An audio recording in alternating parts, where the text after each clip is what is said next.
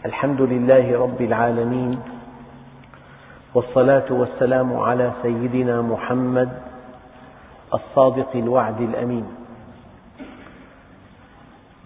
اللهم لا علم لنا إلا ما علمتنا إنك أنت العليم الحكيم. اللهم علمنا ما ينفعنا وانفعنا بما علمتنا وزدنا علما وأرنا الحق حقا وارزقنا اتباعه. وأرنا الباطل باطلا وارزقنا اجتنابه واجعلنا ممن يستمعون القول فيتبعون أحسنه وأدخلنا برحمتك في عبادك الصالحين. أيها الإخوة الكرام نبدأ اليوم تفسير سورة البقرة. ولهذا سبب سأوضحه لكم قبل أن أشرع بالتفسير. هذا الدرس أيها الإخوة بفضل الله جل جلاله مضى عليه أكثر من خمس وعشرين عاما. في البدايات كان التفسير آيات مختارة من القرآن الكريم. ثم بدأت من سورة لقمان وتابعت إلى نهاية المصحف. بدأ التسجيل الواضح من جزء عامة. وقبل هذا الجزء التسجيلات غير واضحة. ثم رجعت إلى سورة يونس وتابعت التفسير إلى لقمان. وكان وقتها بحسب الخطة أن أعود إلى البقرة. يعني فسرت الثلث الأخير عشر أجزاء ثم الثلث الثاني ثم الثلث الأول. لسبب أو لآخر تابعت التفسير إلى نهاية الجزء التاسع والعشرين. جزء عما مفسر بشكل واضح جدا ومسجل بشكل واضح جدا. فحسب الخطة الآن نعود إلى القسم الأول يعني من هود إلى نهاية المصحف. كل هذه السور مفسرة ومسجلة على أشرطة واضحة جدا. وأرجو الله سبحانه وتعالى أن يمكنني من تفسير الثلث الأول. واليوم نبدأ تفسير سورة البقرة ولكن أقدم لكم هذه الحقيقة. أي شيء في الدنيا زائل؟ إلا عمل يتصل بالآخرة. وكل واحد من الأخوة الحاضرين إذا ما له عمل متعلق بالآخرة ففي خسارة كبيرة.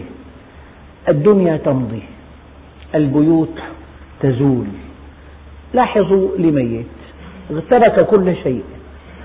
إلا عملا صالحا ينزل معه في قبره.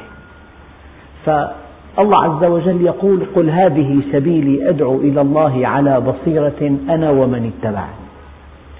فكل من يتبع نبي الله, جل نبي الله صلى الله عليه وسلم يجب أن يدعو إلى الله بطريقة أو بأخرى. وقلت لكم من قبل استقيموا يستقم بكم.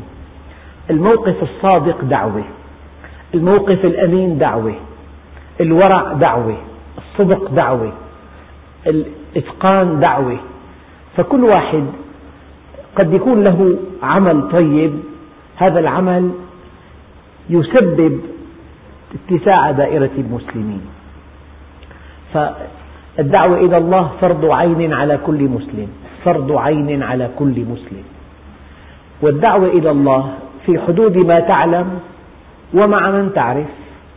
وكل إنسان جلس في مجلس علم واستمع إلى تفسير صار مؤاخذ صار مسؤول صار مكلف أن ينقل هذا إلى الآخرين إما بلسانه أو بشريط أو بلقاء.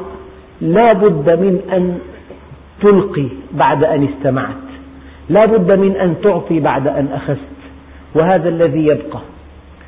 الذي يحرك المؤمن في الدعوة إلى الله حديث لرسول الله. والله أيها الإخوة لو تلوت هذا الحديث على مسامعكم آلاف, المر... آلاف المرات لا أشبع منه. يا علي لأن يهدي الله بك رجلا واحدا خير لك من الدنيا وما فيها. خير لك من حمر النعم خير لك مما طلعت عليه الشمس. والجهاد كما تعلمون ذروة سنام الإسلام ذروة سنام الإسلام. ومن مات ولم يجاهد ولم يحدث نفسه بالجهاد مات على ثلمة من النفاق. الجهاد الدعوي من أكبر أنواع الجهاد الجهاد الدعوي. والدليل قال تعالى وجاهدهم به جهادا كبيرا. جميل جدا أن يمتلئ المسجد بطلاب العلم والأجمل من هذا أن ينتشر هذا العلم خارج المسجد. جميل جدا أن يفكر كل منا كيف ينقل الحق إلى أخيه إلى صديقه إلى جاره إلى موظفي محله. إلى زملائه إلى أقربائه. لأننا جميعا كل الإخوة الحاضرين طرف واحد. البطولة أن تدخل إلى هذا المجموع الطيب إن شاء الله أطراف جديدة. فكل واحد مكلف أن يبحث من أقربائه من زملائه من جيرانه من أتباعه ممن هم دونه ممن هم فوقه. بطريقة أو بأخرى لنشر هذا الحق هذا الذي يبقى.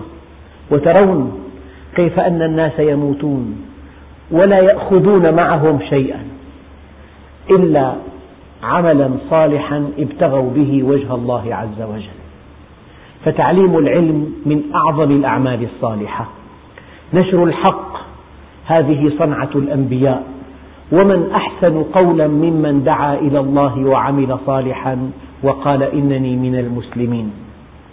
هذا الدرس أيها الإخوة بدأ بأربعة أشخاص. في عام 1976 بدأ هذا الدرس بأربعة أشخاص فقط. وترون هذا الإقبال وهذا من فضل الله عز وجل. هؤلاء الذين يأتون لطلب العلم ولمعرفة كلام الله عز وجل وسنة رسوله هؤلاء يبتغون وجه الله عز وجل. فالبطولة أن تتعلم وأن تعلم وأن تستمع وأن تلقي وأن تتلقى وأن تعطي. لأن النبي عليه الصلاة والسلام يقول خيركم على الإطلاق. خيرية مطلقة من تعلم القرآن وعلمه. وكلما اتسعت دوائر الحق ضاقت دوائر الباطل. وكلما اتسع الحق صارت الاستقامة سهلة. قال تعالى وتوبوا إلى الله جميعا أيها المؤمنون. وقال تعالى واعتصموا بحبل الله جميعا. فالفضل لله عز وجل. وهذا القرآن الكريم مائدة الله. وهذا القرآن الكريم حبل الله المتين. دستوره القويم. الصراط المستقيم. المنهج الصحيح. هذا الكتاب لا يأتيه الباطل من بين يديه ولا من خلفه. هذا الكتاب فيه نبأ من قبلكم وذكر من بعدكم. فيه الأمر فيه النفي النهي فيه الحلال فيه الحرام فيه أخبار الأمم السابقة فيه, فيه مشاهد من يوم القيامة. فالحقيقة آه، الفضل لله عز وجل أن سورة يونس والتي بعدها مفسرة بشكل مفصل إلى نهاية المصحف ومسجلة بأشرطة واضحة جدا. واليوم نبدأ الثلث الأول من هذا الكتاب الكريم ونبدأ بسورة البقرة. قبل أن نبدأ في شرح هذه السورة لا بد أن نسأل هذا السؤال لماذا سميت سورة البقرة؟ مع أن البقرة ليست حيوانا مألوفا في الجزيرة العربية. الحقيقة أن هذه البقرة التي سميت به بها السورة الأولى في القرآن الكريم بعد الفاتحة. هذه البقرة لها قصة.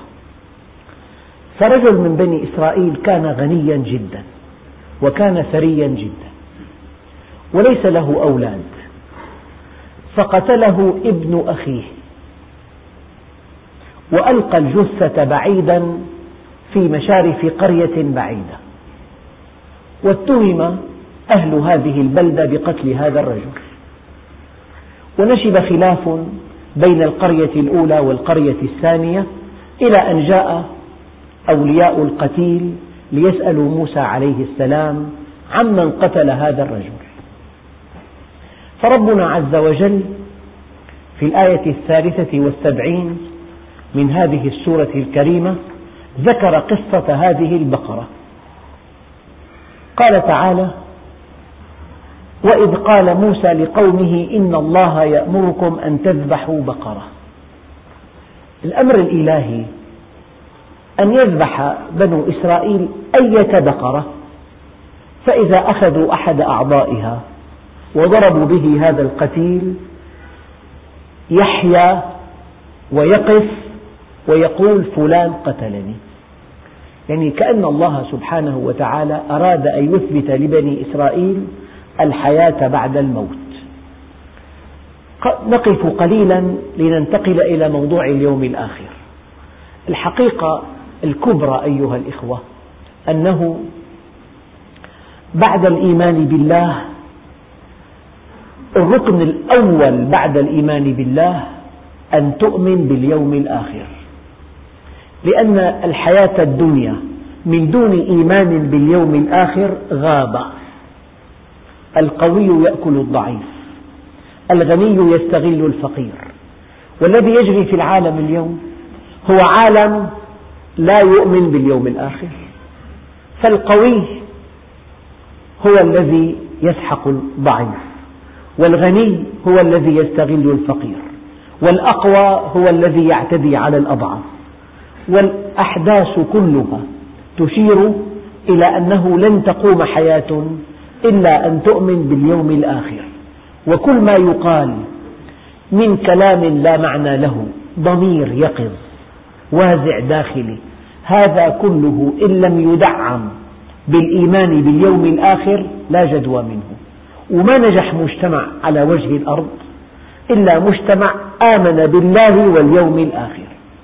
فربنا سبحانه وتعالى من خلال قصة البقرة أراد أن يبين لبني إسرائيل أن هذا الذي تراه ميتا سوف يحييه الله يوم القيامة لينال جزاء عمله فماذا فعل بنو إسرائيل؟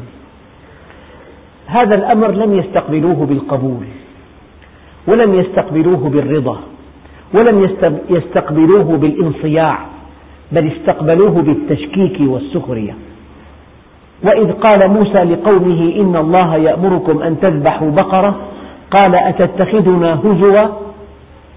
قال أعوذ بالله أن أكون من الجاهلين. نبي كريم يستهزئ يمزح قالوا أتتخذنا هزوا؟ قال أعوذ بالله أن أكون من الجاهلين. قال ادع لنا ربك يبين لنا ما هي. هنا. إن الله يأمركم أن تذبحوا بقرة. وانتهى الأمر. أية بقرة تجزئكم؟ وأية بقرة لو أخذتم أحد أعضائها وضربتم به الميت لا قام, قام وتكلم وقال فلان قتلني.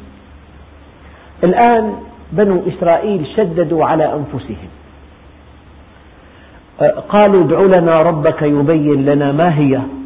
قال إنه يقول إنها بقرة لا فارض ولا بكر عوان بين ذلك. فافعلوا ما تؤمرون. قال قالوا ادع لنا ربك يبين لنا ما لونها. قال إنه يقول إنها بقرة صفراء فاقع لونها تسر الناظرين.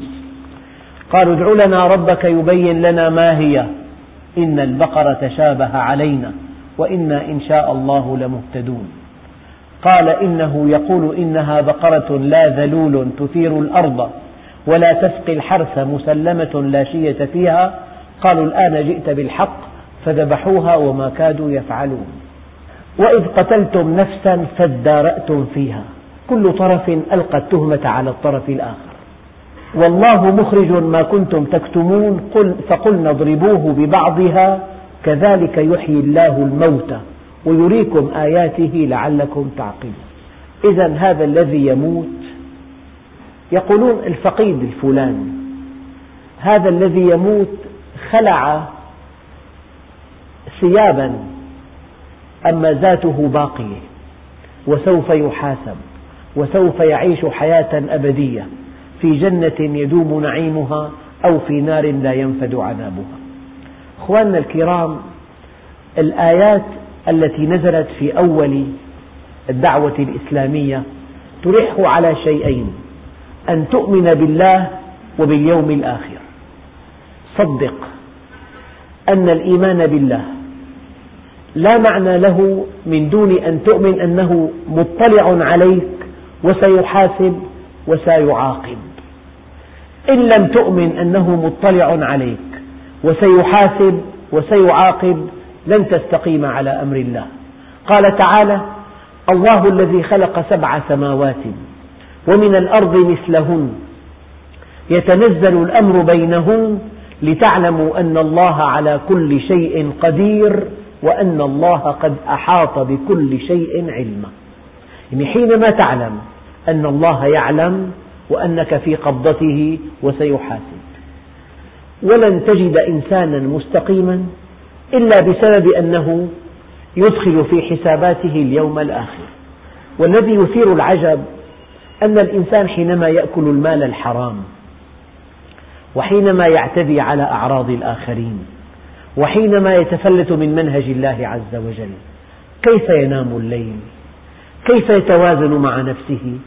إذا قرأ قوله تعالى فوربك لنسألنهم أجمعين عما كانوا يعملون فوربك لنسألنهم أجمعين عما كانوا يعملون فلذلك الإنسان المؤمن حينما يوقن أن كل حركة وكل سكنة وكل تصرف وكل عطاء وكل منع وكل وصل وكل قطع وكل زيارة وكل نظرة وكل كلمة سوف تدخل في ميزان أعماله وسوف يسأل عنها يوم القيامة. عندئذ يستقيم الإنسان على أمر الله. ولن تجد إنسانا في الأرض مستقيما إلا إذا كان إيمانه باليوم الآخر عظيما. هذه الدنيا هذه الدنيا فيها نعم وفيها متع وفيها شهوات وفيها حظوظ. ما الذي يحصل؟ هذه الحظوظ وهذه الشهوات وهذه المتع وهذه النعم بشكل عام. إما أن تفارقك وأنت حي وإما أن تفارقها عند الموت. لا بد من الفراق. خصيصة هذه الدنيا أن النعم التي أنت فيها لا بد من أن تفارقها عند الموت وقد تفارقك قبل الموت.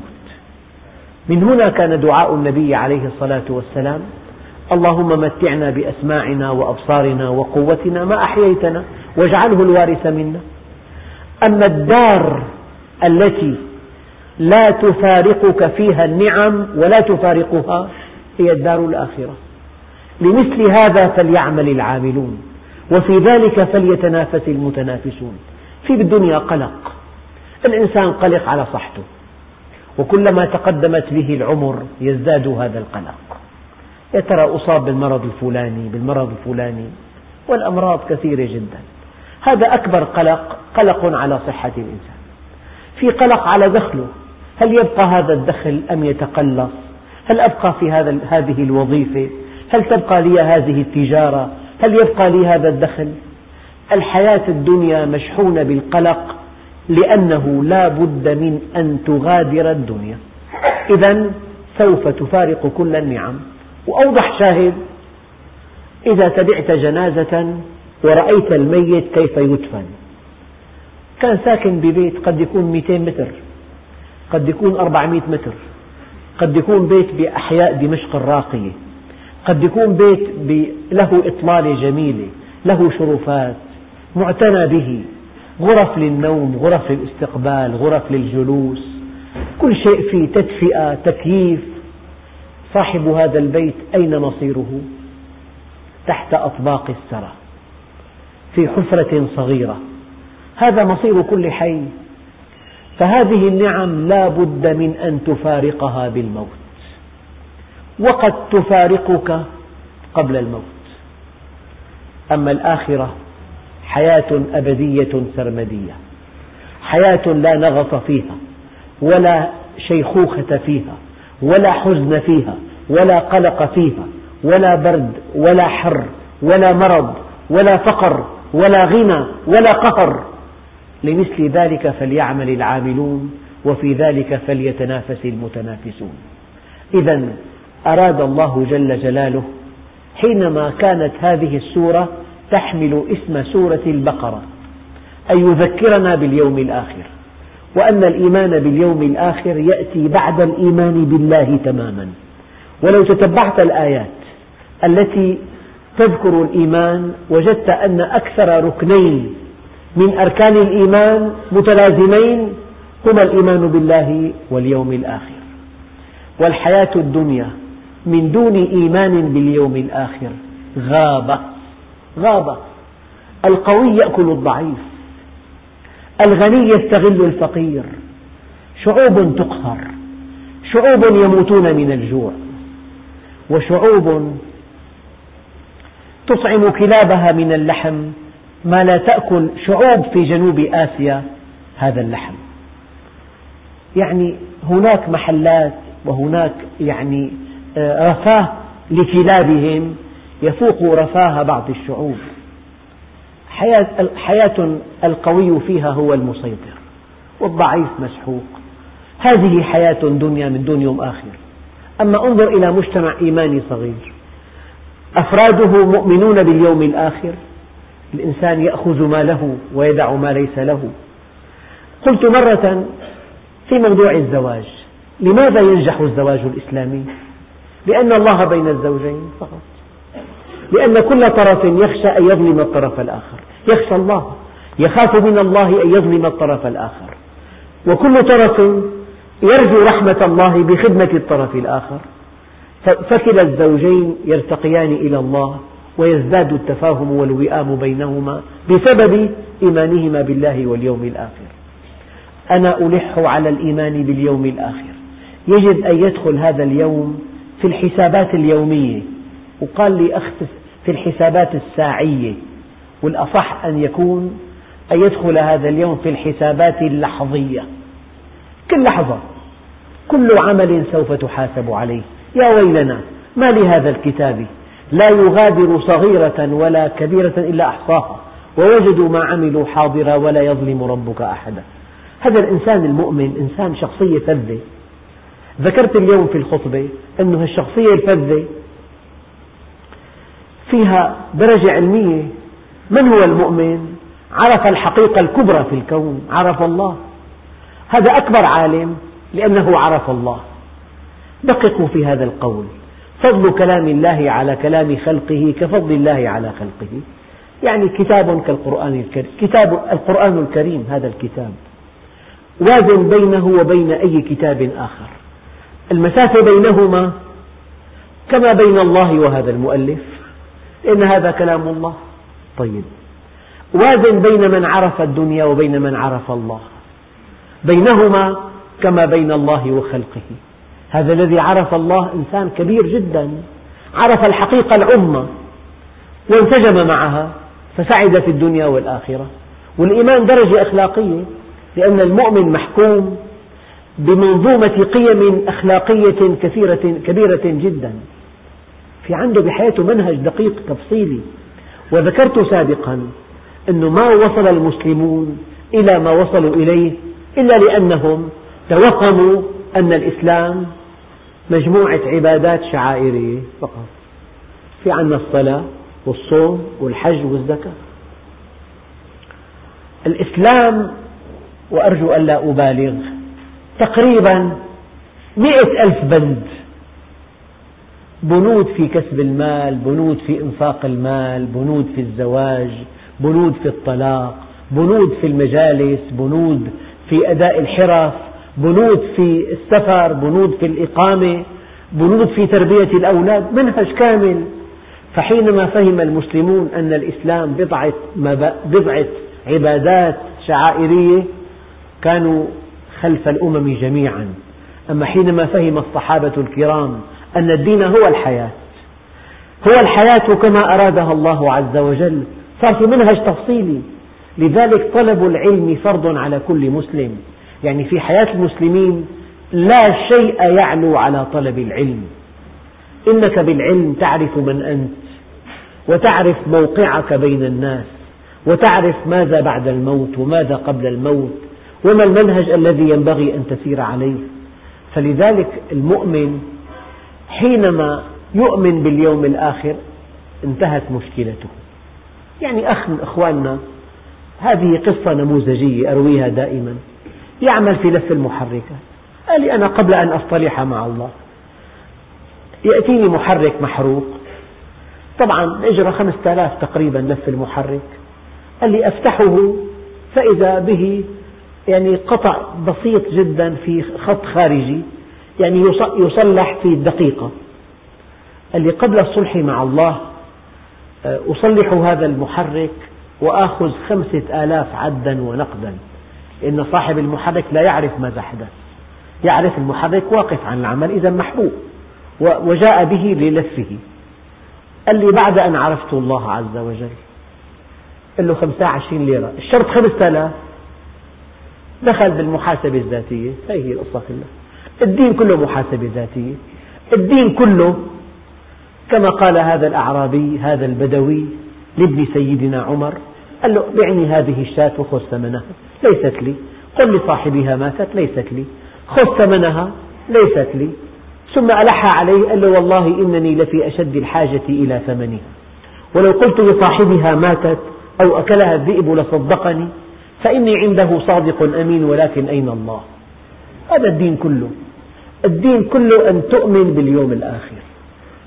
ضبط لسانك ضبط كسبك للمال ضبط انفاقك للمال ضبط عينك ضبط أذنك ضبط يدك ضبط حركاتك وسكناتك. يا أيها الإخوة الكرام سميت هذه السورة التي هي أطول سورة في القرآن. سميت بالبقرة لأن البقرة دليل لبني إسرائيل على اليوم الآخر. كيف أن الله سبحانه وتعالى أحيا هذا الميت وقال هذا الميت فلان قتلني. هذه واحدة. فلذلك يعني الإنسان لما يعصي الله عز وجل يجب أن يعلم أن إيمانه باليوم الآخر ضعيف. لو كان إيمانه باليوم الآخر قوي لما عصى الله أبدا. مستحيل. مستحيل أن يعصي الله إذا كان مؤمنا أنه سيحاسب. الآن اذهب إلى بلد مجاور في أثناء الذهاب وجدت تفتيش دقيق جدا. ولا يمكن لحاجة أن تمر إلا بمحاسبة دقيقة. هل تشتري شيئا هناك؟ أبدا. شيء طبيعي. ما دام في حساب دقيق لا تشتري شيئا. أخي رخيصة يقول لك المشكلة مو أنها رخيصة. كيف سأنقلها إلى بلدي؟ لا لا تمر. والمؤمن كذلك أي شيء قد يكون ما في عليه رقابة. وفي حالات كثيرة. أنت موثوق. الطبيب موثوق. المحامي المهن الراقية كلها موثوق أصحابها. لو قال طبيب لمريض تحتاج إلى تحليل. عشر تحاليل. المريض هل يستطيع أن يناقش الطبيب؟ لا يستطيع. لا يعرف كيف يقول له. تحتاج إلى التحليل الفلاني خلاص. طيب من الذي يعلم؟ أن هذا التحليل ضروري أو غير ضروري؟ هو الله وحده. المحامي إذا قال لك الدعوة رابحة وهي خاسرة حتما هل بإمكانك أن تناقشه؟ من يعلم ذلك؟ الله وحده. والله أيها الإخوة لو صح إيمان المسلمين باليوم الآخر لأغلق قصر العدل أبوابه. سيدنا عمر يكون وزير عدل مع سيدنا الصديق سنتين. لا يرفع إليه واحد قضية. لو أنصف الناس استراح القاضي يعني نحن مشكلتنا باليوم الآخر. سوف تسأل فوربك لنسألنهم أجمعين عما كانوا يعملون. مرة ثانية أخواننا الكرام أكبر وهم نتوهمه أن الذي يأتي إلى المسجد ويصلي فهو صاحب دين. لا. تأتي هنا لتأخذ تعليمات الصانع. بس. وتعود مرة ثانية لتقبض الثمن. دينك بعملك. دينك بدكانك. دينك بمكتبك. دينك بعيادتك. دينك بشركتك. دينك بالحقل. دينك بالمعمل. دينك مع أولادك. هنا تأخذ تعليمات الصانع. وتعود إلى الحياة كي تمارس هذه التعليمات. وأوضح شيء. كان عليه الصلاة والسلام إذا دخل بيت, بيت الله عز وجل يقول اللهم افتح لي أبواب رحمتك. يا رب اشعر بقرب منك. أما إذا خرج من المسجد يقول اللهم افتح لي أبواب فضلك. العمل خارج الجامع. هناك الدين هناك الاستقامة هناك ضبط اللسان هناك ضبط الدخل هناك ضبط الإنفاق. نحن حينما فهمنا الدين خمس عبادات شعائرية صرنا في مؤخرة الأمم وحينما نفهم الدين منهجا كاملا. لهذا المؤمن أكبر شيء يشغله ما حكم الشرع في هذا الموضوع. بقرة سورة البقرة لأن الله أمر بني إسرائيل أن يذبحوا بقرة ليضربوا بها هذا المقتول فيقف هذا المقتول. الله جل جلاله يعيد له الحياة ويقول فلان قتلني. معنى الله عز وجل قادر أن يعيدنا جميعا مرة أخرى. وهذا الذي ذكره القرآن الكريم. الشيء الثاني أن في بني إسرائيل رجل صالح. كان مستقيما وكان ورعا وكان مخلصا. لم يدع لأهله إلا بقرة. هذه كل ثروته في الدنيا. ولأنه كان مستقيما وكان ورعا وكان صالحا وكان يعني دقيقا في معاملته ورث هذه البقرة لابنه الوحيد. هذه الصفات التي في سورة البقرة صفراء فاقع لونها تسر الناظرين انطبقت جميعها على هذه البقرة. فلم يرضى صاحبها ابن هذا الصالح بثمن أقل من أن يملأ جلدها ذهبا. فكانت ثروة طائلة. يستنبط من هذا أن الإنسان إذا كان صالحا تولى الله من بعده رعاية أولاده. يقول الله عز وجل في الأثر القدسي عبدي أعطيتك مالا فماذا صنعت فيه؟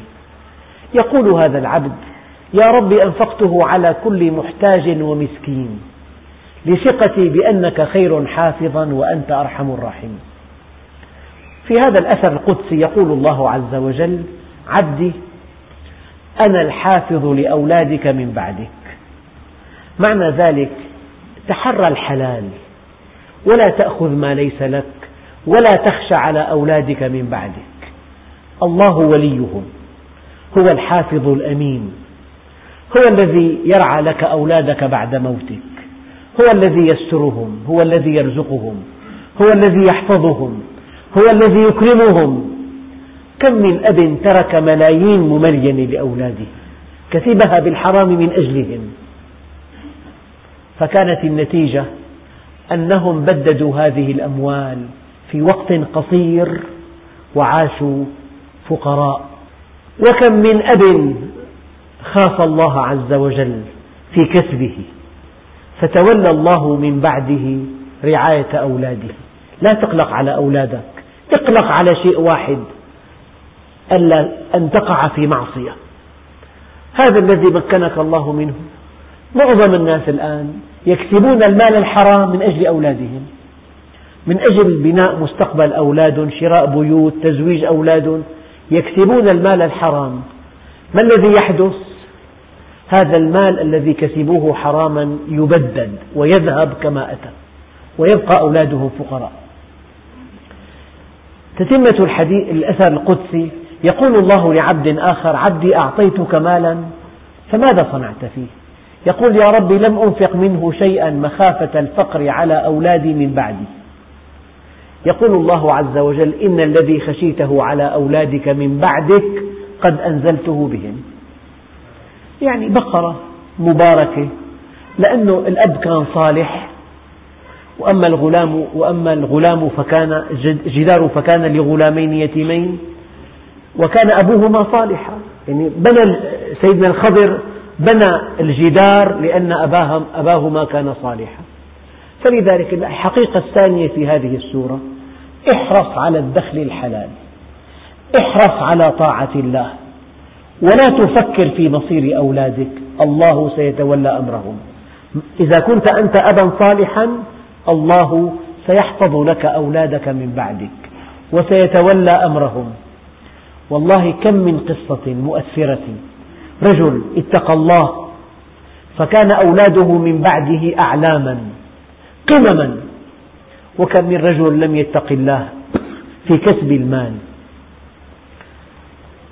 ترك أيضا ملايين مملينة فرأى صديق المتوفى ابن صديقه في الطريق.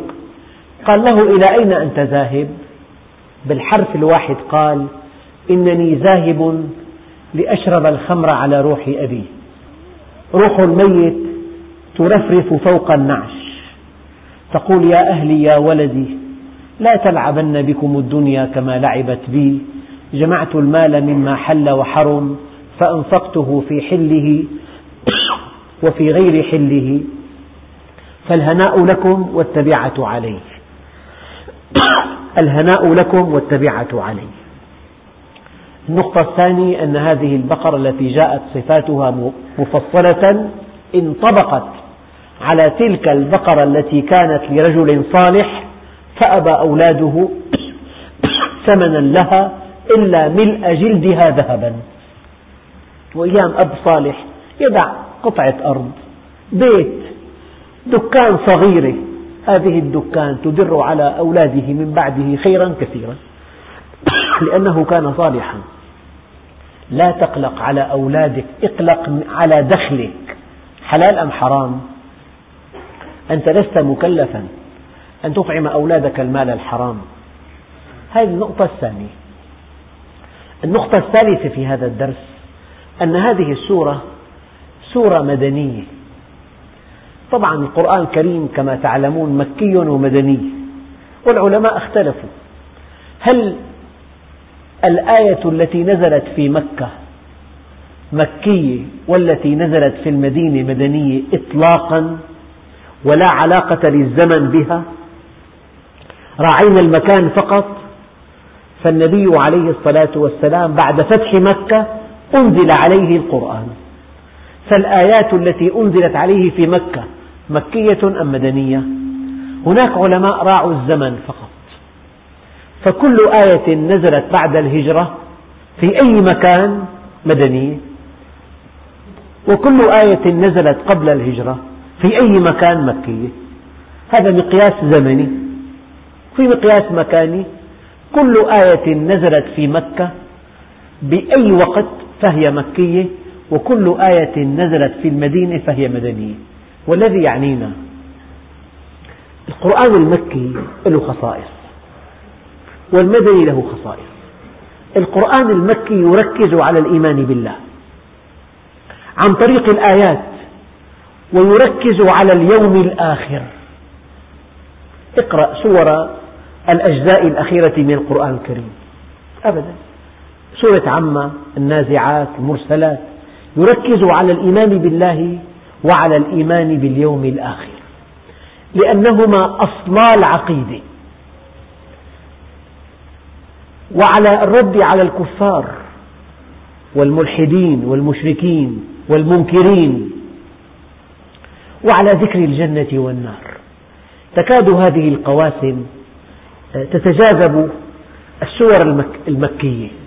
الإيمان بالله من خلال الآيات الإيمان باليوم الآخر الرد على المشركين والكفار والملحدين ذكر الجنة والنار.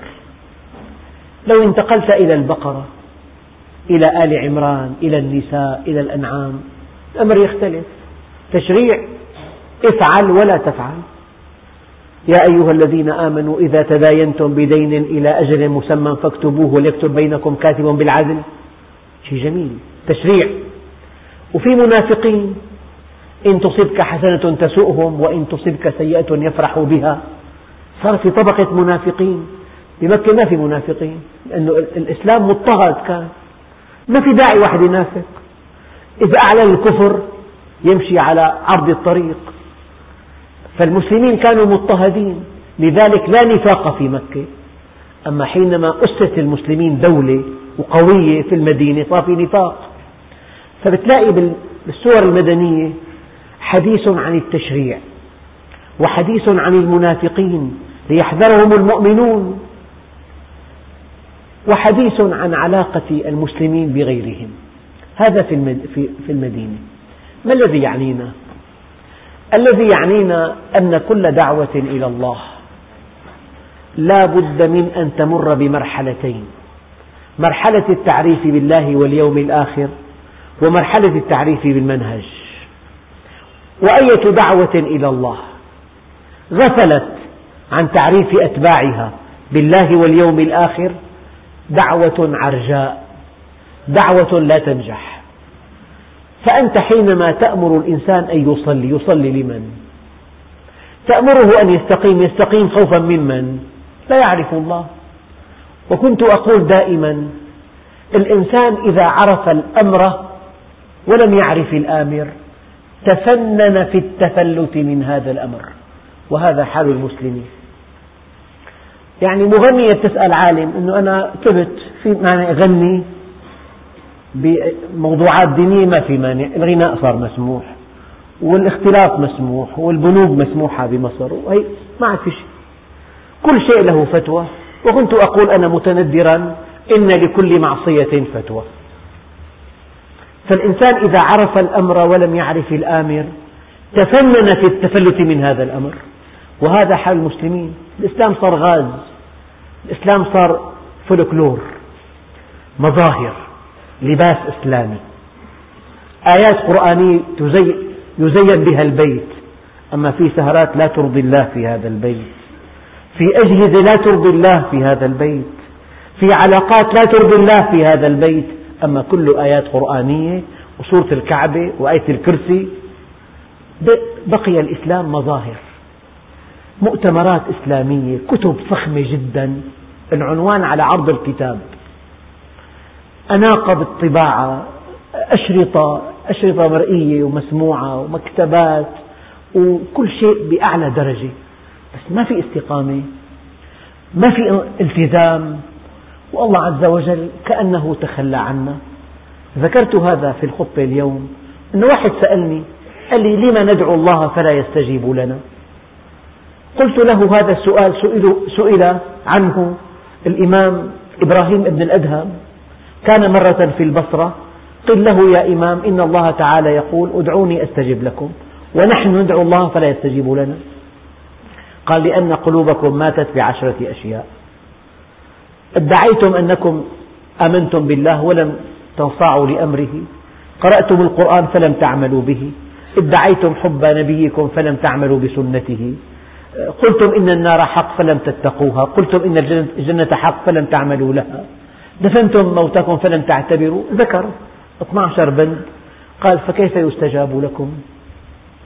فالذي أريده ما دام في مكي ومدني معنى ذلك المكي القرآن المكي يدعوك إلى الإيمان بالله واليوم الآخر عن طريق الآيات. أية دعوة إلى الله تغفل هذا الشطر الكبير من الدين؟ فهي دعوة عرجاء. ما بتنجح. والآن ترى أنه اعتنينا بالفقه على حساب العقيدة. فالفقه ما أفلح على حساب العقيدة. يجب أن نعتني بالعقيدة والفقه معا. والشيء الدقيق أن الإنسان حينما يؤمن بالله إيمانا صحيحا هو يبحث عن أمره ونهيه يبحث بشكل حثيث لذلك المؤمن الصادق شغله الشاغل ما حكم الشرع في هذا؟ ففي تطور طبيعي يعني أنت أحيانا موظف في شركة. المدير العام السابق نفي عن عمله. جاء مدير جديد. تسأل من هو؟ فلان. ما ثقافته؟ ما أخلاقه؟ ما طبيعته؟ ما طباعه؟ ما ما تسأل بعد أن عرفت شيئا عن شخصيته تنتظر الأوامر بقى والنواهي. سلوك طبيعي جدا. أن تعرف الآمر أولا ثم الأمر ثانيا. فنحن في المكي عرفنا الآمر. الآن في المدني يجب أن نعرف الأمر. لذلك أي أمر لم يسبقه تعريف بالآمر هذا الأمر لا قيمة له. لأن شرف الرسالة من شرف المرسل وقيمة الأمر من قيمة الآمر. وكلما عرفت الله أكثر وقرت أمره أكثر. وكلما عرفت الله أكثر صدقت بوعده أكثر. وكلما عرفت الله أكثر صدقت بوعيده أكثر. قضية دقيقة جدا. لذلك لا تحاول أن تملي على الناس الأوامر الإلهية دون أن تعرفهم بمن أمر, بمن أمر بها. يعني ماذا عند الله لو أطعته؟ وماذا عنده لو عصيته؟ إذا ليس هناك فكرة واضحة ماذا ينتظر الطائع وماذا ينتظر العاصي فلا تعبأ لا بالأمر ولا بالنهي. هذا درس بليغ لنا. فلذلك أنا حاولت في أول التفسير أن أبدأ بالقسم المكي بالثلث الأخير. ثم بالثلث الثاني وأرجوت الله عز وجل أن يمكن الإيمان في قلوب الإخوة المؤمنين. يمكن الإيمان بالله. الآن يأتي التشريع تاج يتوج به المؤمن. أنت حينما تعرف الله تبحث عن أمره ونهيه. تبحث عما يرضيه. لذلك بالكون تعرفه. بالكون تعرفه. وبالشرع تعبده. هذان الخطان. في عهد النبي الأول التعريف بالآمر والثاني التعريف بالأمر. الآن الحد الأدنى أن يسير الخطان معا. لذلك لا بد من درس تعرف الله فيه. التفكر في خلق السماوات والأرض هذا يعني الخط الأول. كل إنسان يأكل ويشرب ويتزوج وينام ويستيقظ ويتأمل وينظر. يجب أن تعلم أن أرقى عبادة أرقى عبادة على الإطلاق تتقرب بها إلى الله أن تتفكر في خلق السماوات والأرض. من أجل أن تزيد معرفتك بالله من أجل أن يكون أمر الله عندك عظيما. ما لكم لا ترجون لله وقارا شوف وقد خلقكم أطوارا. إذا فكرت في خلق الإنسان أطوارا ترجو لله وقارا. من أين يأتي الوقار؟ إذا فكرت في خلق الله عز وجل إنما يخشى الله من عباده العلماء. فيا أيها الإخوة الكرام كلمة مكي ومدني علمتنا أن الدعوة ينبغي أن تمر بمرحلتين. مرحلة نتعرف فيها إلى الآمر والمرحلة الثانية نتعرف بها إلى الأمر الإلهي. هذه السورة أيها الإخوة سورة البقرة من أطول سور القرآن الكريم. فيها خاصة ثالثة أكثر الإخوة يسألون أسأل عنها. هذه الخاصة حديث طويل عن بني إسرائيل وما علاقتنا ببني إسرائيل. تلك أمة لها ما كسبت ولكم ما كسبتم. صفحات طويلة. سيدنا موسى وعلاقته سيدنا موسى وعلاقته بفرعون وعلاقته بقومه. وكيف نجاه الله من فرعون؟ وكيف انتقل إلى سيدنا شعيب؟ إلى آخره. الحديث عن بني إسرائيل له مغزى. هو أن الأسلوب التربوي الحكيم ينطلق من هذه المقولة. إياك أعني واسمعي يا جارة. إياك أعني واسمعي يا جارة. الله جل جلاله يعلمنا أن التوجيه غير المباشر أبلغ أثرا من التوجيه المباشر. فكل الأمراض التي وقعت بها بنو إسرائيل المسلمون مرشحون ليقعوا بها. فأي مرض من أمراض بني إسرائيل نحن مرشحون أن نقع فيه؟ وقالوا لن تمسنا النار إلا أياما معدودة. قل أتخذتم عند الله عهدا أم تقولون على الله ما لا تعلمون؟ نعم. هذا يعتقده المسلمون اليوم. يعتقدون بشفاعة بمفهوم ساذج أنه افعل ما شئت. النبي عليه الصلاة والسلام يشفع لنا. اذهب أنت وربك فقاتلا إنها هنا قاعدون. وهذا مرض أصاب المسلمين. وقالوا سمعنا وعصينا وهذا مرض أصاب المسلمين. لو تتبعت أمراض بني إسرائيل لوجدت كل هذه الأمراض قد تلبسنا بها. فإذا قرأنا قصة بني إسرائيل كي نتعظ كي نعتبر من هؤلاء القوم الذين خرجوا عن منهج ربهم فاستحقوا لعنة الله عز وجل. هذه النقطة الثالثة. نعيد ملخص هذه النقط. الأولى سميت هذه السورة بسورة البقرة تأكيدا على الإيمان باليوم الآخر وأن الناس جميعا سيحاسبون حسابا دقيقا جدا ومن كان حسابه في الدنيا عسيرا ومن حاسب نفسه في الدنيا حسابا عسيرا كان حسابه يوم القيامة يسيرا. ألا يا رب نفس طاعمة ناعمة جائعة في الدنيا جائعة عارية يوم القيامة. ألا يا رب نفس جائعة عارية في الدنيا طاعمة ناعمة يوم القيامة. ألا يا رب مكرم لنفسه وهو لها مهين. ألا يا رب مهين لنفسه وهو لها مكرم. إذا العبرة باليوم الآخر. الشيء الثاني أن الذي يحيا حياة مستقيمة ينبغي ألا يقلق على أولاده من بعده لأن الله عز وجل هو الذي سيحفظ له أولاده من بعده. يعني عليك أن تستقيم وانتهى الأمر. بل الله فاعبد وكن من الشاكرين. يا موسى إني اصطفيتك على الناس برسالاتي وبكلامي فخذ ما آتيتك وكن من الشاكرين.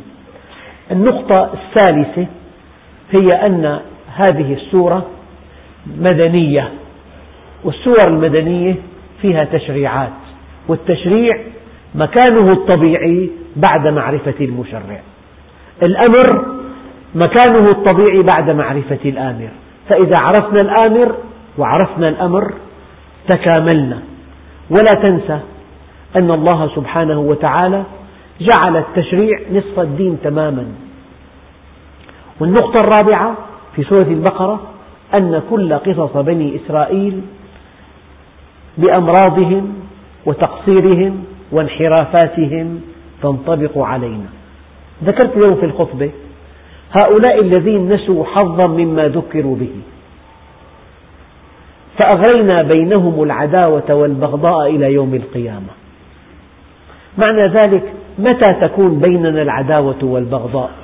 إذا نسينا حظا مما ذكرنا به. كأنه للعداوة والبغضاء قانون. إنما يريد الشيطان أن يوقع بينكم العداوة والبغضاء. فنسوا حظا مما ذكروا به فأورثنا بينهم فأغرينا بينهم العداوة والبغضاء إلى يوم القيامة. معناها قد نكون في مجتمع في قواسم مشتركة كبيرة جدا ومع ذلك مع هذه القواسم المشتركة والله عز وجل وصف بني إسرائيل فقال وتحسبهم جميعا وقلوبهم شتى. ممكن نكون بمجتمع في عشرات العوامل المشتركة ومع ذلك عداوة وبغضاء ما بعدها من عداوة وبغضاء. هذا قانون ثاني فأردت من هذا الدرس أن يكون مقدمة للدروس القادمة التفصيلية. يعني اسم البقرة والماء والأب الصالح وبنو إسرائيل لماذا كثر ذكرهم في هذه السورة والشيء الرابع المكي والمدني والحمد لله رب العالمين.